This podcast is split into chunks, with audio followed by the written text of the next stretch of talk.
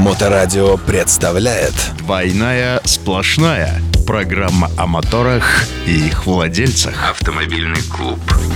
Программу представляет строительная компания gregorishouse.ru Строительство загородных домов и бань в Санкт-Петербурге, Москве и регионах. Gregory's House. Строим как для себя.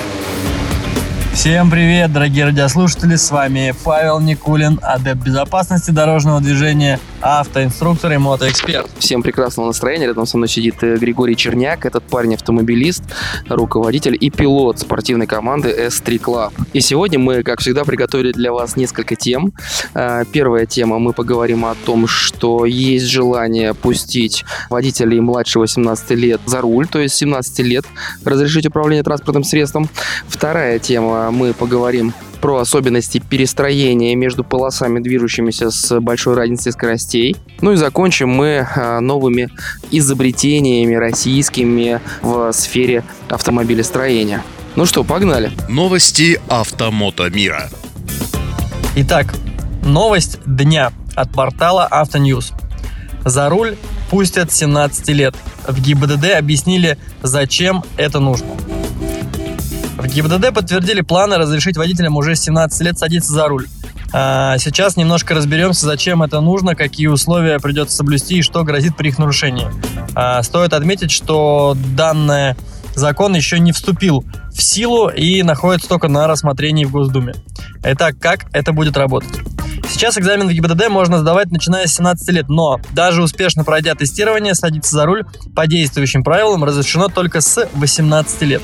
До этого момента в ГИБДД водительское удостоверение просто не выдадут. И если такого водителя остановит инспектор нарушителя, накажут согласно статьи 12.7 управление автомобилем водителем, не имеющим права управления, влечет штраф от 5000 рублей до 15 тысяч рублей.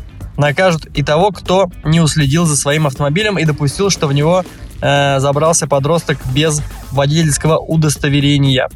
Значит, при этом в ГИБДД обратили внимание, прошедшее обучение молодые водители, которые вынуждены еще год ждать возможности сесть за руль, за это время теряют практически навыки управления. Автоновости. Чтобы устранить этот недостаток, в МВД придумали два изменения. Во-первых, там разобрали проект нового административного регламента проведения экзаменов на водительское удостоверение. Согласно этому документу, сдавать экзамены можно будет еще раньше, уже с 16 лет. Для этого нужно будет получить письменное согласие одного из законных представителей несовершеннолетнего кандидата водителя на сдачу им экзамена и выдачу российского национального водительского удостоверения. Вторым шагом стали поправки, которые разработали в закон о безопасности дорожного движения.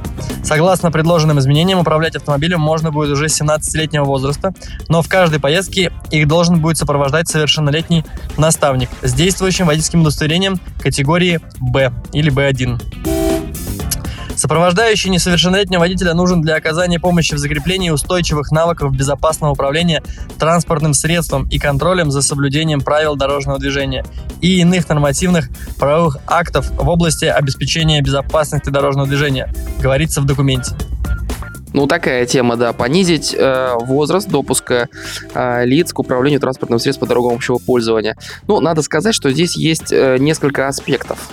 Первый аспект это физическое состояние гражданина, да, ну то есть э, такие физические параметры его. Безусловно, в 17 лет э, можно спокойно управлять транспортным средством, и все физические параметры этого 18-летнего летнего гражданина полностью соответствуют. Скорость реакции и другие возможности, все соответствует тому, чтобы управлять транспортным средством.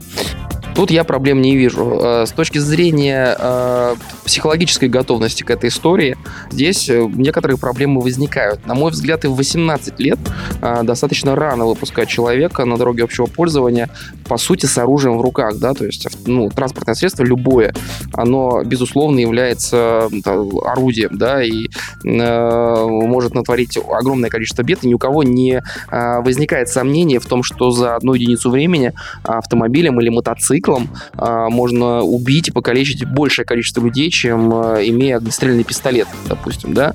Поэтому ответственность-то большая. Насколько ее тянет 17-летний подросток, насколько ее тянет даже 18-летний подросток, у меня огромное количество сомнений. А уж тем более, если мы будем падать по возрасту ниже. Вспоминаем тут про, э, так сказать, яркий такой пубертат, да, у граждан в этом возрасте, про желание, значит, мальчиков покатать девочек с огоньком, да, запомниться им там и так далее. И все это, конечно, складывается в не очень благоприятную картину для того, чтобы нести на себе э, ту ответственность, которую человек должен нести, садясь, садясь за руль. Ну и следующий аспект у нас уже такой юридический, на мой взгляд, да, то есть мы же понимаем, что до наступления 18-летия граждане не несут полноценную, полную уголовную ответственность за содеянное. А, именно поэтому, собственно говоря, у нас э, к 18 годам привязано все практически, да. Автоклуб на Моторадио. А, как, как это э, коррелируется с э, КОАПом по ПДД, я, честно говоря, не очень представляю представляю себе, я думаю, что тут тоже возникнут вопросы, особенно э, если мы будем говорить про то, что такой гражданин, не дай бог, может натворить достаточно большое количество дел. С точки зрения мирового опыта, ну, мировой опыт бывает разный в целом, да, мы понимаем, что и ношение огнестрельного оружия в некоторых странах, а, регионах нашей планеты разрешено. А, и, безусловно, э, люди э, более младшего возраста садятся за руль на дорогах общего пользования в разных странах. Насколько этот опыт релевантен, так сказать, к российской действительности, не знаю, есть огромные сомнения. В целом, понизить на один год, ну, это не очень, не, не, не очень страшно, ничего сильно не изменится на самом деле, если этим ограничиться. Если мы придем к тому, что через какое-то время мы будем сажать 15-летних за руль мотоцикла, скажем, да, то это уже может э, дать очень серьезные, э, очень серьезные последствия. Э, а так, положа руку на сердце, я бы, наоборот, поднял, на самом деле, возраст допуска к транспортным средствам на допах именно, ну, до, не знаю, 21-23 лет, может быть. И мне кажется, это сделает дороги более безопасными. Ну, а общее количество водителей, безусловно, так сказать, более участвующими в процессе вождения автомобиля, дорожного трафика, ну, то есть более осознанными. Двойная сплошная. Мне кажется, что нужно вводить э, закон об осознанности в первую очередь. И там уже не важно, насколько понижать э, возрастной ценз в плане получения водительского удостоверения и допуска э, молодых водителей к управлению транспортным средством в первую очередь закон об осознанности, потому что э, что 16-летние, что 30-летние бывают настолько неосознанны и садятся за руль и делают абсолютно глупые вещи. И еще, на мой взгляд, нужно все-таки проработать более детально законодательную базу и инструменты э, для того, чтобы определять адекватность будущих водителей э, и проводить с ними определенные меры по безопасности. Поэтому прикольно, что теперь в школу можно будет попробовать приехать на своей машине с, э, с кем-то из родственников или с, с имеющим лицом категорию Б. Это классно. Прикольно, в многих странах такое уже есть. Вопрос лишь к осознанности, к тому, э, какая дичь будет происходить на дорогах общего пользования кстати, кстати, по поводу приехать, значит, с э, человеком, у которого есть водительское удостоверение, э, определенный ценз по возрасту, наверное, будет по опыту там и так далее.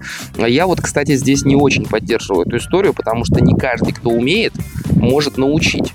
И если мы возьмем какую-нибудь девочку, скажем, э, школьницу 17-летнюю, да, и ее отца э, или там дедушку, да, который может сесть с ней за руль, то часто мы можем увидеть, как э, особенно водители старшего поколения покрывают, на чем э, свет стоит, значит, новоиспеченных водителей. То же самое будет относиться, безусловно, и к тому водителю, которого опекает этот э, покровитель, назовем его так, да. Вот. И в такой обстановке молодой водитель на ошибаться может только как бы еще больше, да. Я не уверен, что это должно быть обязательно. На мой взгляд, иногда лучше одному. Иногда иногда лучше одному. А что касается ситуации, когда вот сейчас, ну, как сейчас есть, да, то есть ты можешь закончить школу, потом должен ждать 18-летия, ну, действительно, да, за год э, навыки теряются. Не то, чтобы это прямо очень-очень э, сильно, но заметно, но заметно. То есть какое-то первое время, когда человек получает водительское, лучше покататься под наблюдением. Под наблюдением инструктора, именно инструктора, а не папы, мамы, дедушки, бабушки и так далее. Ну ладно, посмотрим, как оно э, в, в итоге будет. А я предлагаю нам потихонечку переходить э, уже к другой, э, собственно говоря, теме. Автоновости. И второй темой мы приготовили для вас сообщение э, в одном из наших любимых пабликов, да, э, ДТП и ЧП Санкт-Петербург. Итак, э, сегодня на Пулковском шоссе у дома 46 в 19.45 произошло ДТП между BMW и Kia Rio. Kia Rio двигался по левой крайней полосе, внимание, ехал 20 км в час во время пробки. BMW на большой скорости появился на левой полосе, не успел затормозить, попытался влезть между бордюром и Kia Rio, который был на полосе. Не можем разобраться, пишет автор, кто прав, кто а, виноват. И тут, безусловно, вот это вот, эм, так сказать, по скриптум, который оставил автор на тему того, что BMW двигался уже в левой полосе в момент, когда Kia Rio э, начал перестроение, таким образом Rio нарушил э, пункт 8.4 ПДД. Особенно интересно. Тут получается такая, э, такая история и такое ДТП, да, когда как бы Kia Rio перестроился, выполнил перестроение и уже в заднюю часть автомобиля или там в поребрик и заднюю часть автомобиля совершил прилет э, водитель, который по этой полосе двигался ну, с большой скоростью, не успел отреагировать на перестроение. Ну и, соответственно, водитель э, Kia Rio тоже э, неаккуратно перестроился, не понимая разницу в скоростей, разницу в скоростях. Такая ситуация на дорогах общего пользования происходит сплошь и рядом, да, когда у нас одна полоса стоит, вторая полоса едет, и вот все эти перестроения, они крайне, крайне опасны. С точки зрения ПДД, на первый взгляд, безусловная вина, значит, автомобиля, который приехал взад, да, ну, типа не, не соблюдение дистанции, там скоростного режима может быть, ну, дистанции точно, да, вот, а вина автомобиля перестраивающегося, э, она не очень очевидна. Здесь, э, конечно, конечно, нужно разбираться и нужно об этом поговорить, поэтому мы и выбрали эту тему. Безопасность на дорогах. На самом-то деле в городах-миллионниках э, частенько происходит на мой взгляд, не совсем понятные дорожно-транспортные происшествия. И здесь давать комментарии, не основываясь на э, камерах видеонаблюдения, на видеорегистраторах, на без свидетелей и без очевидцев, ну, я лично не очень э, считаю корректным для себя, по крайней мере. Поэтому, э, если э, водитель Kia Rio успел занять полосу и не докажет, что это было конкретное перестроение, а он уже за, успел занять полосу, то, наверное, он будет э, не виноват.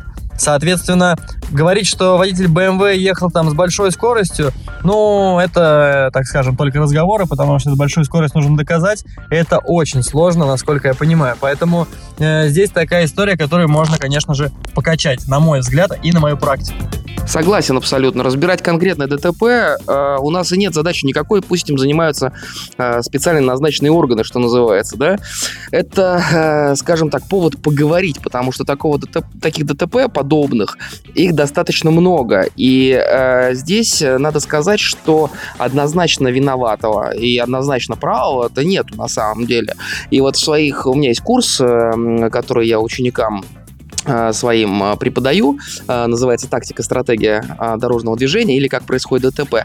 Я всегда и говорю о том, что если происходит ДТП, то практически всегда ни один из участников ДТП не видел второго, не ожидал, не понимал, что может случиться, потому что если хотя бы один из них читает дорожную ситуацию, понимает, что может произойти, то и ДТП не будет. Да, он будет вынужден тормозить, значит, нервничать, ругаться там и так далее, но ДТП, значит, получится избежать. А, именно поэтому на самом-то деле виноваты оба. И здесь э, нужно сказать, что когда вы двигаетесь на месте этого BMW, допустим, вы двигаетесь по свободной полосе, справа, слева от вас, в смежных полосах стоит пробка, даже на встречке стоит пробка, и вы едете в крайне левой, а, нельзя ехать с большой скоростью просто потому, что каждый стоящий или медленно двигающийся автомобиль, а, он создает для вас условия, соответственно, ограниченной видимости, вы не видите, что за автомобилем происходит, кто может развиваться развернуться, выехать с прилегающей территории, перестроиться и так далее. И, соответственно, скорость нужно выбирать такую, э, благодаря которой вы сможете а, остановиться до полной остановки в зоне, в зоне видимости. И здесь, если мы говорим про глухую пробку, да, эта скорость будет там, э, ну, там 20 км в час, да, то есть если мы едем э, в полосе, а справа от нас или слева от нас стоит глухая пробка. И превышение этой скорости всегда риск. Если мы говорим про ситуацию вот с этим BMW, где сказано, что Rio уехал в полосе, которая едет медленно, там написано примерно 20 км в час. Ну, плюсуйте сверху двадцатку. Хотя это тоже некорректно, потому что все мы помним, что тормозной путь, э, значит, э, не прямолинейно зависит от скорости, а квадратично. Ну, это, это бы э, могло спасти или очень сильно уменьшить, так сказать, последствия, да, там, ну, коснулись бы, там, стукнулись бы пирами немножко, даже там не разбили бы ничего. С точки зрения ситуации, ситуация с точки зрения водителя Kia да, а, и, соответственно, любого другого водителя, который перестраивается из полосы э, с наименьшей скоростью движения в полосу с наибольшей скоростью движения. Да и вообще при любых перестроениях на самом деле нужно сказать о том, что недостаточно посмотреть наличие или отсутствие транспортного средства в смежной полосе или там расстояние до него, да, то есть мы смотрим в зеркало, видим, что у нас там фары едут и расстояние там метров 100, можем перестраиваться, допустим, нет, не можем. А, нам нужно посмотреть не только расстояние, но и скорость приближения, потому что она может быть разная. И тот факт, что у нас, скажем, в населенных пунктах ограничение по скорости 60, но не дает нам а, права думать, что все едут 60. Мы же все прекрасно понимаем, что э, най- может найтись человек, который будет ехать 160 повод это перестраиваться в него, подвергать э, э, опасности, риску жизни, здоровья себя, окружающих? Конечно, нет. Безусловно, нет. Да, поэтому нам нужно оценить еще и скорость приближения. Именно поэтому смотрим дважды. Посмотрели, оценили э, расстояние и наличие транспортного средства, убрали глаза. Через какое-то время, там, пускай это будет секунда, посмотрели второй раз, увидели, что расстояние изменилось не так сильно, не так критично, что мы можем успеть перестроиться, и только после этого начинаем перестраиваться допускайте наличие внештатных э, ситуаций, внештатных участников дорожного движения, перестраховывайтесь, э, не ограничивайтесь тем э, пониманием того, что все должны соблюдать правила дорожного движения, или если нарушать, то не сильно. Э, и тогда, э, собственно говоря, вы очень сильно уменьшите, уменьшите риски свои по попаданию в таких неприятные ситуации. И это, собственно говоря, те выводы, которые мы с вами все вместе должны вынести из вот э, этого ДТП. Э, ну а что, я предлагаю ехать дальше. У нас э, приготовлена для вас сногсшибательная новость. У нас сегодня интересная новость от э, Автору. Значит, э, первый российский электромобиль Кама-1. 6,7 секунды до сотни. И автопилот третьего уровня.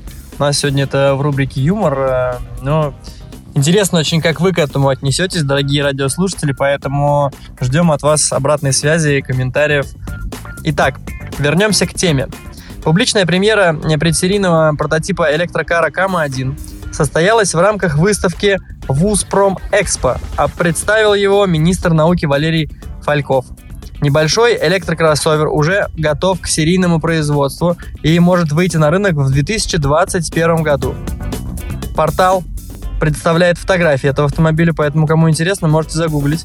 Достаточно своеобразной формы, интересная, но и похож на, конечно же, электрическое чудо света.